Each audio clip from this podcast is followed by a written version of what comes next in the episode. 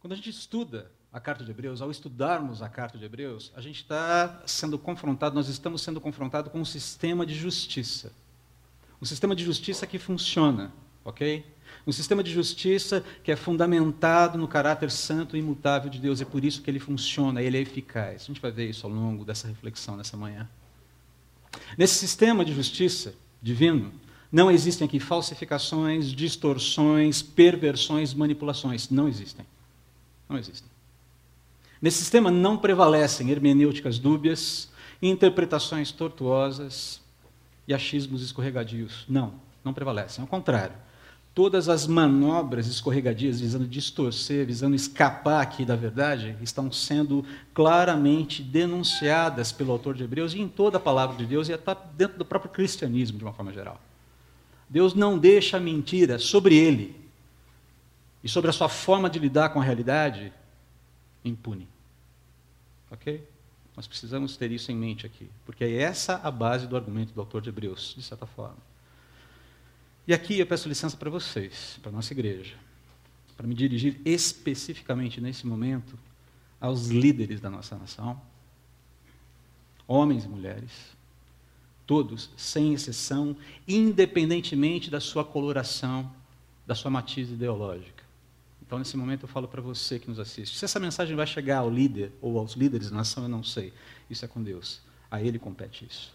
Mas a mensagem, nesse momento, nesse, esse parênteses que eu quero fazer aqui, pedindo licença para a igreja, é para vocês, líderes da nossa nação.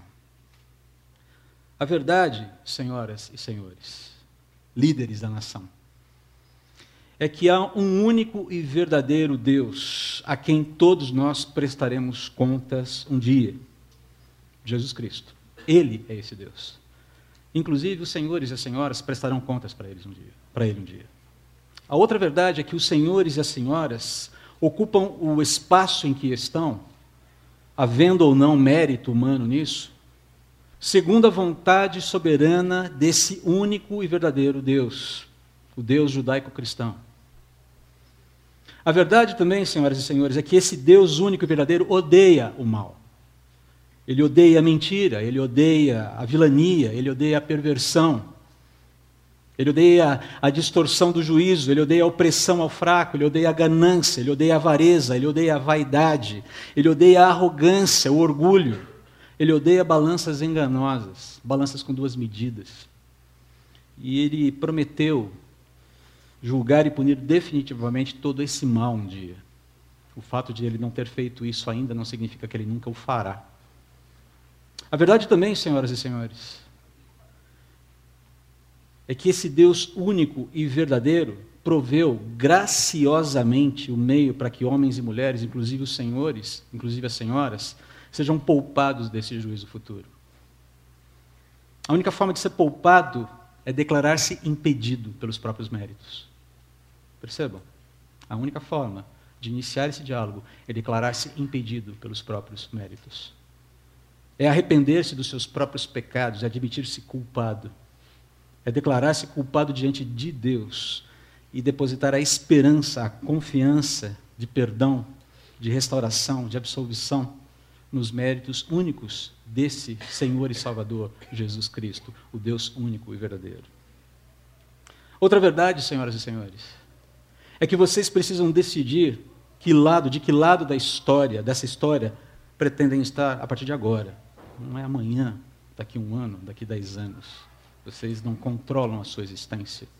Vocês não definem se acordarão amanhã ou não. Arrependam-se dos seus pecados. Declarem a falência dos seus supostos méritos éticos morais. E confiem na justiça única e exclusiva de Jesus. Seus palácios, seus gabinetes, sua posição, suas togas, seus livros, sua verborragia, sua ideologia, seja ela qual for, seja ela qual for, de direita, de esquerda, de centro, de subsolo, não sei, não importa. Não protegerá vocês. Percebam, não protegerá vocês da ira do Deus vivo, caso vocês não se submetam a Ele. E eu quero dizer mais para vocês. Você que ri desdenhosamente desse Deus e desse alerta, caso não se arrependa, experimentará mais do que qualquer um o horror de sem precedentes de ter o Deus que é fogo consumidor na sua cola, começando ainda em vida. Eu quero fechar esse parênteses aqui, agradecendo a licença que a igreja me dá para fazer isso. Terminar falando aos senhores, ou fazendo aos senhores uma exortação, que está baseada numa carta do apóstolo Paulo, ou, perdão, uma, uma carta de Tiago, no Novo Testamento, na Bíblia Sagrada capítulo 4, versículos 8 e 10, diz assim: Aproximem-se de Deus, e ele se aproximará de vocês. Pecadores e pecadoras, limpem as mãos, e vocês que têm a mente dividida, purifiquem o coração, entristeçam-se, lamentem-se e chorem. Troquem o riso por lamento e a alegria por tristeza. Humilhem-se diante do Senhor, e Ele, Ele os exaltará. A exaltação que vocês procuram não é nessa mecânica, nessa dinâmica que vocês têm criado para a realidade brasileira. Percebam, eu não falo para um grupo específico, eu falo para todos vocês, líderes da nação, que têm a responsabilidade dada por Deus de cuidar de um povo inteiro. E aqui eu fecho o meu parênteses e agradeço a atenção da igreja ou a disposição de poder falar isso dessa forma. Sei que vocês ficam bastante assustados com o que eu acabei de falar. Mas não há como fugir disso num momento como esse. Falar de força para prosseguir, sem olharmos para a realidade e tratarmos da realidade, tratarmos o nosso coração em relação à realidade, não é algo que se possa fazer sem comprometermos a essência do Evangelho. Muito bem, entrando na, na nossa mensagem, na nossa reflexão. Queridos, basicamente o texto de hoje é um texto complexo. A gente está revendo um pouquinho, eu dei, fiz uma, uma, remissão aqui na leitura, o Guilherme fez uma remissão na leitura ao texto que foi é, lido pelo pastor Wilson a semana passada. Nós não vamos trabalhar especificamente nos versículos 1 a 10, vamos só passar rapidamente sobre rever esses conceitos para entendermos qual é a argumentação, qual é a natureza da preocupação do autor de Hebreus quando ele chega no, no versículo, nos versículos 11 a 14 e, e tratando da questão da meninice espiritual daquele povo que estava se afastando de Jesus e colocando a sua confiança em outras coisas. Então, a, a, nós queremos caminhar nessa direção aqui. Então, retomando, o sistema de justiça de Deus é eficaz, é basicamente isso que esse texto está fazendo aqui. E precisa ser eficaz porque é essencial, ele é necessário para nós. Se ele for ineficaz, nós estamos numa situação bastante complexa, estaríamos numa situação bastante complexa. Sem a justiça, sem o favor de Deus, nós vagaríamos por aí nesse mundo como espíritos é, sem rumo, como diz a música do The Police. A gente seria nada mais do que é, fabianos, sim, as vitórias, os filhos, acompanhado da cachorra-baleia do romance, por assim dizer, de Graciliano Ramos, Vidas Secas. Seríamos nada mais do que fabianos, rumando pela vida aí. Não é à toa, portanto, que na defesa dessa cristologia, porque é isso que está em jogo aqui no capítulo 5, na verdade em todo o livro de Hebreus, você está tendo uma cristologia, uma ortodoxia sendo construída. Os fundamentos da fé cristã, da fé cristã estão sendo é, é, é, é, ajustados, eles estão sendo relembrados, eles estão sendo limpos ali pelo autor de Hebreus, basicamente. Não é portanto, então, que ele, ele parte para essa defesa, que nessa defesa da cristologia coerente e, e, consequentemente, poderosa, o autor de Hebreus vai abordar aqui o sacerdócio de Cristo com a devida majestade e gravidade que o contexto da carta exige. Cristo é sacerdote. Ok, eu entendo, tá, eu sei, eu concordo com isso. Mas o que significa, de fato, isso? O que significa um sacerdote que se compadece de nós em todas as situações? Que consegue se identificar com a minha vida, com a sua vida, com a minha história, com a sua história, com a minha jornada, com a sua jornada. O que significa isso? Fica evidente que ele não pretende simplesmente lançar uma boa salvação, uma, uma, bo, uma boia, na verdade, perdão, uma boia de salvação aqui em meio a um oceano cheio de tubarões, ao argumentar sobre o sacerdócio de Jesus. Ele não está querendo dar para a gente uma boiazinha, falar, olha aqui, se segura nisso aqui porque o mar está bravio. Ele fala, quando ele fala de Cristo, ele fala: Ele é o próprio fogo consumidor, o Senhor dos mares, o Senhor dos tubarões, o Senhor das ondas, e a fúria do mar cessa se inicia de acordo com o seu querer.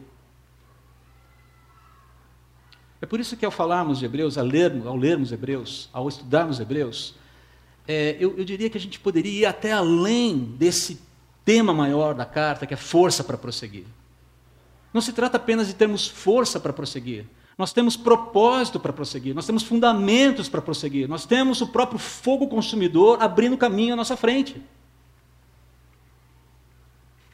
Não é um chamado para ficar boiando, esperando o socorro chegar. Ok, quando Jesus voltar, Maranata, Senhor, aí a gente começa a viver. Não. É revolucionário isso aqui, não precisa derramar sangue, porque o único que precisava derramar sangue já derramou. Tem a ver com essa questão de, ok, eu preciso de força para prosseguir, mas eu tenho propósito para viver. Eu tenho propósito para existir. Eu tenho propósito para performar nessa vida. Esse propósito ele não é vazio. O cristianismo me oferece razões sólidas, propósitos inequívocos e uma esperança sem precedentes sobre o futuro.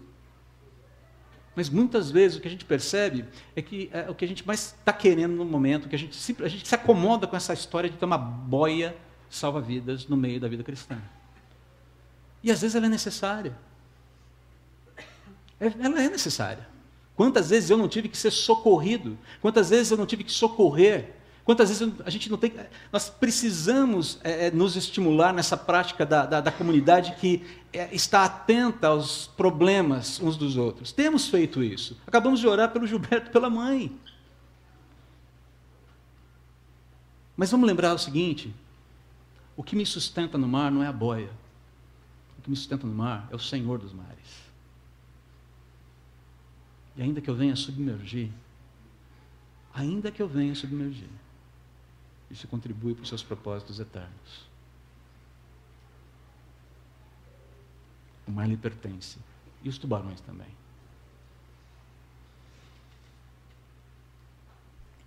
Então, se a gente for resumir toda essa construção, todo esse pensamento inicial, poderíamos é, trabalhar com essas três ideias principais aqui em relação ao capítulo 5. O sacerdócio de Cristo em nosso favor é único e definitivo. Essa verdade precisa ser recontada ela precisa ser relembrada, ela precisa ser vivida.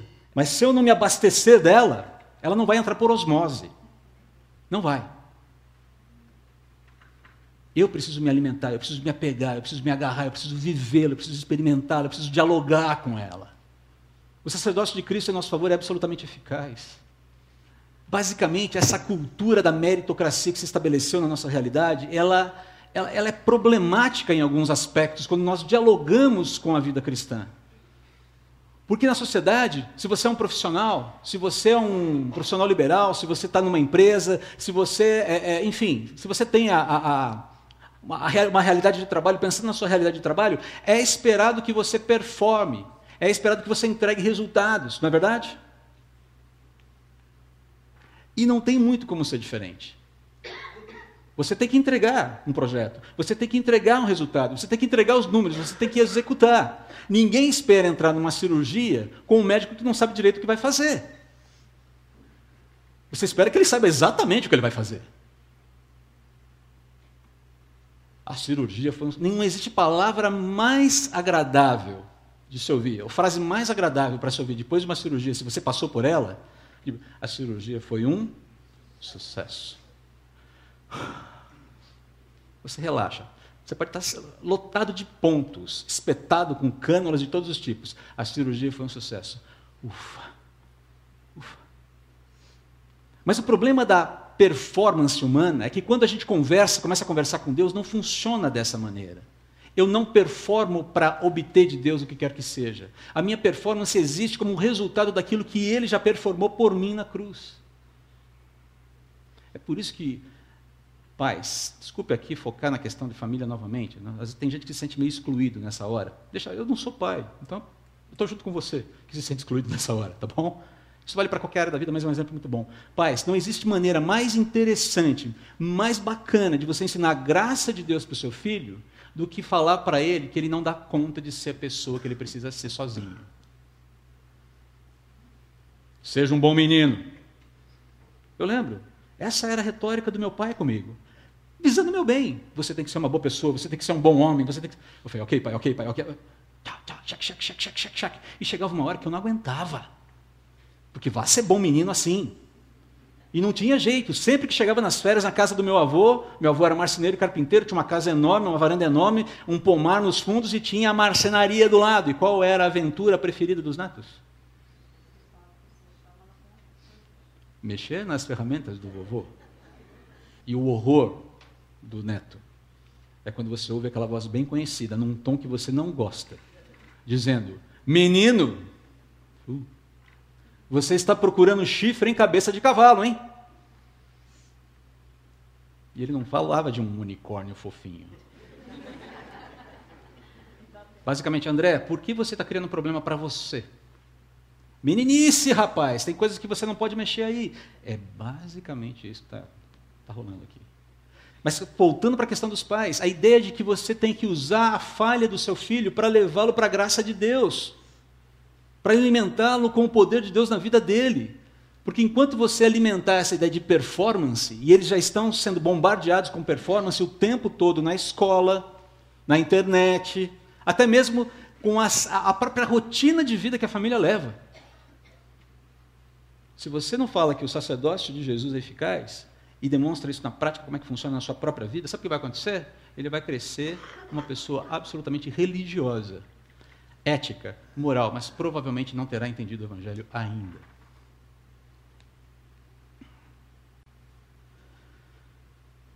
E outro ponto, a imaturidade espiritual deliberada, porque é isso que, de que se trata aqui o texto. É uma, uma imaturidade espiritual que não é fruto de ingenuidade, de desconhecimento, é aquela coisa, é, eu estou decidindo ficar na malemolência espiritual, sabe como é que é?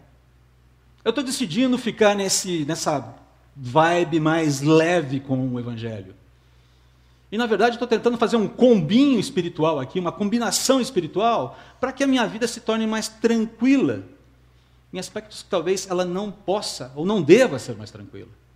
Seguindo aqui, nós chegamos, quero ler o texto rapidamente, esses primeiros dois tópicos, focar um pouquinho mais no terceiro. Então, o sacerdócio de Cristo em nosso favor é superior.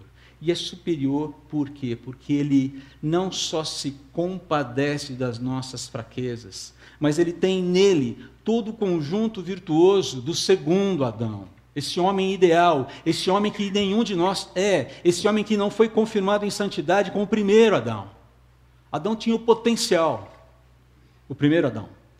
Tinha o potencial de ter a sua santidade confirmada, a sua dignidade confirmada. Mas falhou. E em Jesus nós temos essa, essa, esse segundo homem completamente provido de recursos para nos é, guiar para uma redenção efetiva.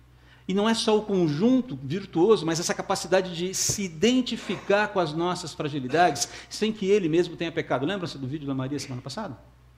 Mas o Jesus não pecou. Não, Maria, não pecou. Mas ele se identificou com as nossas fragilidades porque encarnou, porque viveu, porque operou, porque performou como um homem. E ele é superior porque ele recebe um comissionamento do próprio Deus, mas um comissionamento específico tem a ver com a dignidade, tem a ver com a própria essência de quem Jesus é, e isso a gente vê no segundo, eh, na, na continuidade do texto, quando o autor de Hebreus usa textos do Antigo Testamento para falar justamente dessa condição singular de quem Jesus é. Quando ele está falando aqui, você, meu filho, hoje eu te gerei, usando o Salmo 2, versículo 7, ele não está dizendo que Jesus foi de fato gerado e, nunca, e não existiu em, de, em um determinado momento do tempo. Ele está dizendo o seguinte: há uma relação singular, única, uma relação intratrinitariana que qualifica Jesus como um sacerdote como nunca antes houve na história da humanidade. E ele reforça essa ideia quando ele entra no texto: Você é sacerdote para sempre, segundo a ordem de Melquisedeque. Existe uma razão clara para a utilização do Antigo Testamento dentro do Novo Testamento. Existe uma razão clara aqui. Primeiro, quando ele fala do filho, só recapitulando aqui, a ideia indica essa posição singular de Jesus como Messias e, por implicação, o seu comissionamento para o sumo sacerdócio de Deus. E a relação, a referência a Melquisedeque é muito curiosa, porque Melquisedeque é aquela, uma daquelas figuras meio emblemáticas da Bíblia, meio, não emblemáticas, mas meio misteriosas. Sabe aquela figura que você não sabe? Eu queria saber mais, mas não tem muita coisa para saber? Qual é a referência? Quem foi Melquisedeque? Vamos lá. Só relembrando aqui, colocando a poeira do Antigo Testamento para fora e relembrando. Quem foi Melquisedeque? Onde ele aparece? Qual é a situação? Rei de Salém. Que é Salém? Basicamente, o epicentro de onde viria a ser Jerusalém. Ok? Essa é a informação que nós temos. Mas esse rei era também sacerdote do Deus vivo numa época em que nem povo de Israel havia ainda. Não havia lei, não havia Moisés, não havia levirato, não havia sacerdócio, não havia sistema cultico estabelecido pelas regras do Pentateuco. Não havia nem Pentateuco. Ele aparece lá em Gênesis capítulo 14, numa situação muito interessante lá, em que Abraão reconhece a sua autoridade e lhe paga o dízimo. Ou seja, isso é um, essa ideia de pagar o dízimo naquele contexto tinha a ver com essa coisa de reconhecimento do menor para com o maior. Que é que Jesus é um sacerdote da ordem de Melquisedeque? O mais interessante aqui é que se você olhar você está vendo, dá para ver claramente que Deus, antes mesmo de chamar um povo para si, ele já estava envolvido de uma maneira muito intensa nesse processo de proclamar sua salvação para as pessoas. Deus não ficou sem ah, é, representantes na terra. Melquisedeque é um exemplo disso. Antes mesmo que houvesse um povo da aliança, Deus estava trabalhando, operando sistematicamente para anunciar: eu existo, eu estou aqui, vocês têm um problema, se voltem para mim. Mas ser um rei sacerdote implica não apenas em fazer uma representação desse Deus, desse Deus para com o povo, do povo para com Deus, mas de ministrar como rei as virtudes, as ideias, os estatutos desse Deus para a sociedade sobre a qual você governa. Jesus é um rei sacerdote. Não só um sacerdote. Ele tem essa, esse punch, ele tem essa característica única e, e diferenciada e singular, que faz toda a diferença. Que faz absolutamente toda a diferença. A ideia aqui é que o ministério, o sacerdócio de Jesus, ele não é simplesmente temporal como o sacerdócio judaico era. Ele é supratemporal. Ele é supra-étnico-cultural. Ele é supra-religioso. Ele é supra-social. Ele é supra-humano. Se é que a gente pode colocar dessa forma. Ele tem uma característica, ele tem uma matiz completamente diferenciada. Mas ele também é eficaz. Olha só que interessante. Enquanto Jesus esteve na terra, ofereceu orações e súplicas em alta voz e com lágrimas àquele que podia salvá-lo da morte e suas orações foram ouvidas por causa da sua profunda devoção. Se você lembrou de João capítulo 17 aqui, quando Jesus faz a sua oração sacerdotal, você, fez, você teve uma boa lembrança. Senhor, não peço que os tires do mundo, mas peço que os livres do quê? Do mal. A ideia é que nós vivamos na sociedade, que nós operemos na sociedade, que nós impactemos a sociedade com o nosso testemunho, apontando para o fato de que Ele é o grande sumo sacerdote que nos sustenta, que nos fortalece, que dá sustentação para a própria vida e realidade. Porque senão, meu amigo, você nada mais é do que um espírito vagando no mundo material. E aí vem aquela frasezinha perturbadora, né? Se a gente não pode comprar uma solução, tem que haver um outro caminho, amigo. Tem que haver um outro caminho. Mas existe, o caminho está aqui. Está escancarado para quem quiser ver. E ele continua: embora fosse filho, aprendeu a obediência por meio do seu sofrimento. Basicamente, o que a gente está falando aqui é de empatia. Não empatia com o seu pecado, mas empatia com a sua miséria, com a minha miséria, com a nossa condição, com o nosso destino. É interessante ver quando Jesus volta, vai atender ao pedido atrasado, entre aspas, de Marta e Maria para ver Lázaro que estava morrendo. Quando Jesus sente aquele. Alguns falam que ele se comoveu por dentro ao ver a situação. Não, ele sentiu raiva, ele sentiu ira. A palavra certa ali é ira. Jesus se irou contra o poder da morte, contra os seus efeitos contra o homem, ou sobre o homem. Jesus se ira, ele falou: Isso tem hora para acabar. Jesus não ficou só triste. Ficou, claro, chorou. Mas ali há um, Sangue nos olhos, entendeu? Sangue nos olhos. Lázaro, sai! Por que, que você acha que Jesus faz isso? Basicamente, ele está dizendo assim: eu vou mostrar com quantos paus se faz uma canoa. É bem isso. Você acha que Jesus ressuscitou Lázaro simplesmente porque Lázaro era o amigo querido dele? Você acha só essa questão? Deixa Lázaro morto, já está no céu, deixa ele lá em paz. Jesus simplesmente declarou, falou: saibam muito bem com quem vocês estão lidando. Não sou menino. E o poder que habita em mim, que opera em mim, não é um poder humano, meramente humano. Foi uma declaração de guerra e um ato de misericórdia. Combinados, de forma santa, perfeita. É esse o Jesus que me salvou. É esse Jesus que é o meu amigo, que é o seu amigo e que intercede por nós. Com isso, foi capacitado para ser o sumo sacerdote perfeito e tornou-se a fonte de salvação eterna para todos os que lhe obedecem. Perceba que salvação anda bastante de mãos dadas com uma coisa chamada obediência. Não que para ser salvo você tem que ser obediente. A salvação não é sinérgica, é ato de Deus, não é ato humano. Mas é esperado que depois que você foi introduzido na família, você se comporte como alguém da família. Essa é a questão aqui. E Deus o designou sumo sacerdote segundo a ordem de Melquisedeque. Nós já vimos aí o que significa isso. Um sacerdócio superior, um sacerdócio supratemporal, algo que está muito além de estruturas religiosas criadas por homens. Mas há um perigo. E é esse o ponto complexo aqui da nossa mensagem, da nossa reflexão. Depois de ter falado tudo isso, o autor de Hebreus, ele para e fala: Olha aqui, gente. Há muito mais que nós gostaríamos de dizer a esse respeito, a respeito de, de quem Jesus é, de tudo o que ele é, da grandiosidade que ele tem mas são coisas difíceis de explicar, sobretudo porque vocês se tornaram displicentes acerca do que ouvem, ou seja, é, entra por aqui e sai por aqui. Não reverbera. Não reverbera no coração. Não entra na sua vida. Você não passa, você não entra num diálogo com isso. Você ouve, você é informado, Ok, tá bom, beleza.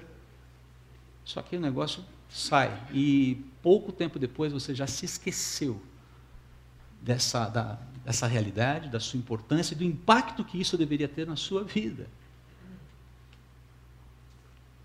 Você foi salvo da ira de Deus, amigo. Você já foi poupado de ser ceifado lá na eternidade. Você já está no lucro absolutamente no lucro. Por que é que você fica trocando esse grande lucro por pequenos lucros? Por pequenas comodidades? Porque essa era a questão aqui. Ele continua: a esta altura já deveriam ensinar outras pessoas, e no entanto precisam que alguém lhes ensine novamente os conceitos mais básicos da palavra de Deus. Ainda precisam de leite e não podem ingerir alimento sólido. Para para pensar o que é receber esse tipo de diagnóstico de alguém sobre a sua espiritualidade. Não é fácil. E eu não estou dizendo que essa é a nossa condição aqui como igreja, ok? Eu só estou dizendo aqui qual é o alerta para que a gente fique esperto com esse negócio. E eu preciso ficar atento a ele. E eu vou dizer para vocês que eu sou o cara que mais tem que ficar atento com a meninice, porque eu me conheço. Eu sei quem eu sou. Eu sei das minhas vaidades, dos meus afetos, e eu sei como eles militam o tempo todo contra uma aproximação voluntária, decidida a Jesus. Ainda precisam de leite e não podem ingerir alimento sólido. Agora, olha só o problema, olha só o desdobramento aqui. Quem se alimenta de leite ainda é criança e não sabe o que é justo. O alimento sólido é para os adultos que, pela prática constante, são capazes de, de distinguir entre o certo e o errado. Está faltando referência para esse pessoal aqui. Não é porque eles não foram informados sobre isso, mas é porque eles não dialogaram com essa, com essa narrativa sobre quem Jesus é, quais são os seus valores, qual é a bandeira, quais são os atributos do rei, quais são os atributos do reino, qual é a pauta desse reino. E aí é que entra, nessa hora, quando você não tem referência dos padrões de Deus, da justiça de Deus, é que entram aí, eu, eu acho que, ah, eu sinto que. Os nossos achismos, os nossos sentimentos são os maiores é, é, ah, avalizadores de comportamento. Já reparou nisso? Os nossos, eu digo de uma forma geral, a sociedade. Na minha experiência, eu. Eu valido a norma pela experiência. Eu não, eu não ajusto a experiência pela norma. Os paradigmas de justiça eles passam a ser referendados por mim. Minhas experiências, meus sentimentos e percepções sobre a vida. A pessoa ah, quer dizer então que eu não posso achar nada, não posso ter sentimento algum, eu não posso falar da minha experiência? Claro que pode, claro que sim. Mas perceba que eu tenho sempre, eu preciso lembrar que há um elemento, que há uma instância objetiva que regula o que eu acho, que regula, que, deve, que lança luz sobre o que eu acho, que lança luz sobre o que eu sinto, que lança, que lança luz sobre as minhas experiências, validando essas experiências ou negativando-as. Uma das viagens que nós fizemos há muito tempo atrás para fora do país, conheci, nós conhecemos uma família, e ali conversando, tal, depois de um certo tempo as pessoas vão se abrindo. Ah, essa, falando da situação do país, isso lá em 90 e alguma coisa, e esse rapaz vira para mim e fala: Rapaz, inteligente mesmo é o meu, é o meu irmão. Olha o que ele fez. Família que tinha muita grana. Olha só o que ele fez. É mesmo? O que aconteceu? O que ele fez de inteligente? Não, o que ele fez? Ele pegou, comprou, viajou para os Estados Unidos e comprou um baita de um sistema de som, que na época custava alguma coisa em torno de 10 mil dólares para equipar a casa dele. Falei, cara, 10 mil, 10 mil dólares, falei, cara, quanto dinheiro é isso? Ele levou importou e tudo mais. Dois meses depois ele conseguiu um laudo técnico falso, dizendo que o equipamento não funcionava e tinha queimado. O que aconteceu? 10 mil dólares de volta para a conta. E o equipamento na casa funcionando bonitinho. É esse tipo. E ele contente. Feliz da vida. Como eu sou esperto. E o irmão dizendo, cara, meu irmão, eu quero ser, eu quero ser como meu irmão quando eu crescer é uma experiência que é validada pela. Se, se ela é, recebe como referência, como régua, o próprio ser humano, ok. De repente vou fazer a mesma coisa. Mas se ela é lastreada, se ela é regulada, se ela é analisada pelos padrões objetivos de Deus, não tem perigo de dar certo, tem? O que você deveria fazer? O que você não deveria fazer? Não fraude o laudo, não peça ressarcimento por uma coisa que você ainda tem funciona em, perfeitos, em perfeitas condições na sua casa. Perceba, é disso que ele está falando aqui. Não consegue entender, não, não sabe o que é justo, não consegue perceber quais são os parâmetros de justiça e se deixa levar pelos seus próprios interesses aí. Mas não é só isso, fala também da deterioração da capacidade de discernimento entre o que é certo e o que é errado. Quando a medida, a medida do homem, queridos, é o próprio homem, o certo e o errado podem virar de cabeça para baixo. Podem trocar de lugar. E o pior que você pode fazer é achar que é, é uma ideologia apenas que torce os valores. A torção de valores acontece no coração do homem. A ideologia só catalisa essa torção, seja ela de esquerda, de direita, seja lá o que for. Mas a torção de valores está no coração não redimido do ser humano. É um coração empedernido que fomenta a torção de valores. Sempre que eu acho que o problema é o outro, ou está fora de mim, ou o inferno é o outro, como dizia Sartre, ah, algum problema aí precisa ser analisado. Perceba, esse perigo existe. Porque o meu coração, ele é corrupto, ele é tendencioso e ele precisa o tempo todo desse exame diante de Deus para que a gente não perca o prumo, para que a gente não perca, perca o rumo. Mas estou falando alguma besteira aqui? Estou falando alguma irrealidade aqui? Você conhece o seu coração, não conhece? Mas eu não sou como foi. Não é essa a questão. Não se trata de ser como A, B ou C. Se trata de eu não sou aquilo que Deus requer de mim, aquilo que eu deveria ser desde o início. É por isso que Ele me salvou. E é por isso que Ele mesmo garante que eu serei aquilo que eu mais almejo ser, ainda que lute contra aquilo que eu devo ser. Não entendeu? Não vou repetir porque eu não vou conseguir. Depois você olha a mensagem lá no. Quais são as consequências aqui? Meninice espiritual, meninice deliberada, que se não tratada vai desanimar, vai desencorajar, vai desencaminhar e vai destruir a alma. Não necessariamente perder a salvação. Mas se tudo que você espera ir para o céu um dia, ah, por favor, você está perdendo o melhor da história. Se tudo que você está esperando é uma passagem para ir para o céu, estou esperando o trem. Ah, a música do Elias, né? Vem logo minha carruagem, vem logo me buscar. Um monte de erros teológicos nessa música. Qual Elias irei às mansões do meu rei, numa carruagem eu irei subir. Nossa, você está ficando velho, André, chega. Quem conhecia essa música? Dani conhece, ufa, que bom. Ah, se é isso que a gente está aguardando, se é só isso que a gente está esperando, queridos, cumbaiá. Cumbaiá, comunhão, vamos viver na comunhão, vamos entrar aqui no nosso gueto e ficar aqui alimentando e simplesmente jogando boias uns para os outros para a gente poder sobreviver. É muito mais que isso. É muito mais que isso. O desânimo, o desencorajamento, o desencaminhamento, a destruição começam a surgir no horizonte aí. A confiança em Deus fica minada, o propósito da jornada obscurecida e a utilidade na caminhada fica perdida. É basicamente isso que ele está falando aí. Os riscos que nós corremos quando lidamos com meninice para com as Escrituras, para com a realidade de quem Cristo é e os efeitos disso na nossa vida. Finalizando aqui para a gente considerar. Procure identificar aqui se você tem flertado com refúgios outros que não Cristo. Porque essa era a situação dos irmãos ali de Hebreus. Eles estavam buscando um refúgio dentro do judaísmo, para se livrarem dos problemas da fervura que estava começando a acontecer em torno dos cristãos. Quais são os refúgios que você pode estar alimentando, ou nos quais você pode estar se refugiando é, nesse momento? Identifica aí. Tá? Quais têm sido os compromissos fiduciários do seu coração? Quando eu falo de compromisso fiduciário, estou falando de compromisso de confiança. Onde eu deposito a minha confiança? Onde você tem depositado a sua esperança e buscado refúgio? Qual tem sido o amparo que te ampara? Um país governado pela direita? Um país governado pela esquerda? Um Congresso sem corruptos? Uma Suprema Corte imaculada?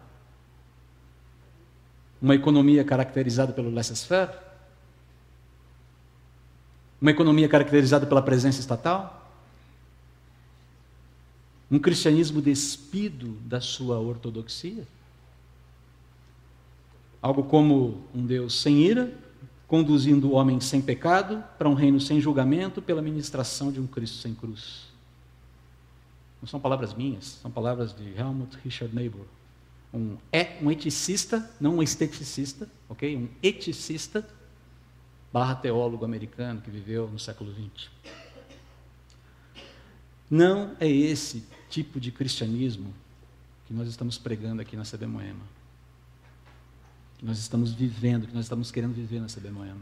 Não é esse tipo de cristianismo. Um cristianismo que é, se despe da sua ortodoxia. Não é.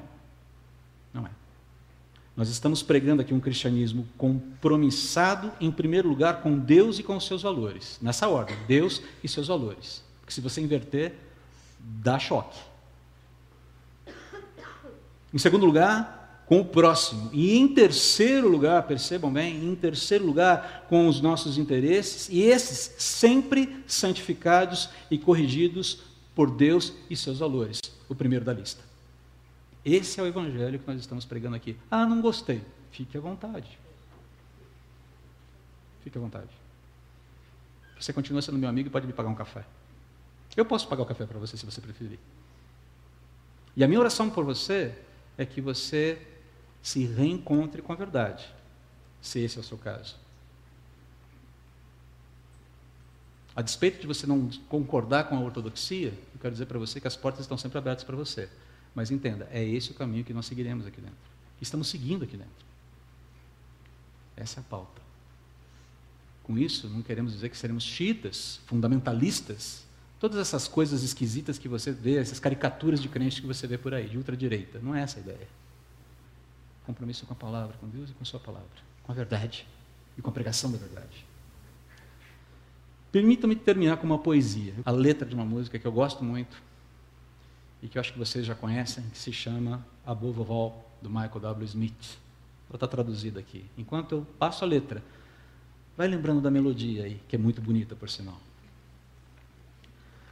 Acima de todos os poderes, acima de todos os reis, acima de toda a natureza e tudo o que foi criado, acima de toda a sabedoria e todos os caminhos do homem, tu já estavas aqui antes do mundo começar acima de todos os reinos, acima de todos os tronos, acima de todas as maravilhas que o mundo já conheceu, acima de toda a riqueza e tesouros da terra. Não há como mensurar a imensidão da tua dignidade. Crucificado, sepultado atrás da rocha, viveste para morrer, rejeitado e solitário. Como uma rosa jogada ao chão, tu abraçaste a queda pensando em mim acima de tudo. Como uma rosa jogada ao chão, tu abraçaste a queda, pensando em mim acima de tudo. Esse é o amigo verdadeiro. Inquestionavelmente amigo. Em Jesus, amigo temos. que as disposições fiduciárias do seu coração sejam reavaliadas, pesadas e redirecionadas para aquele que é, de fato, um grande amigo. Vamos orar.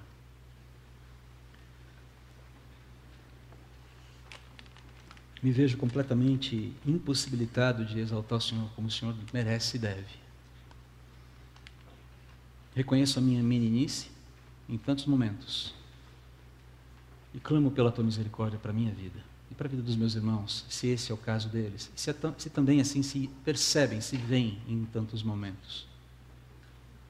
Queremos viver um evangelho verdadeiro, Pai. Queremos viver um evangelho que te represente perfeitamente, Jesus. Queremos ser uma igreja que não só tem força para prosseguir, mas prossegue na tua força. Prossegue em força, prossegue com propósito com os ideais, a pauta do reino, sem esmorecer, ainda que muitas vezes sinta o golpe, ainda que muitas vezes se abaixe e está doendo, mas que lembra que o amigo não espera a gente apenas na jornada, lá na chegada, no final dessa jornada, o amigo ele, ele nos acompanha, ele está junto, ele está presente, ele é real e nos sustenta a despeito de todas as nossas perplexidades com a realidade à nossa volta. Não estamos ancorados num barco à deriva. Estamos colocados firmemente num barco que é guiado pelo Senhor que rege os oceanos. E isso faz toda a diferença. Ah, como faz.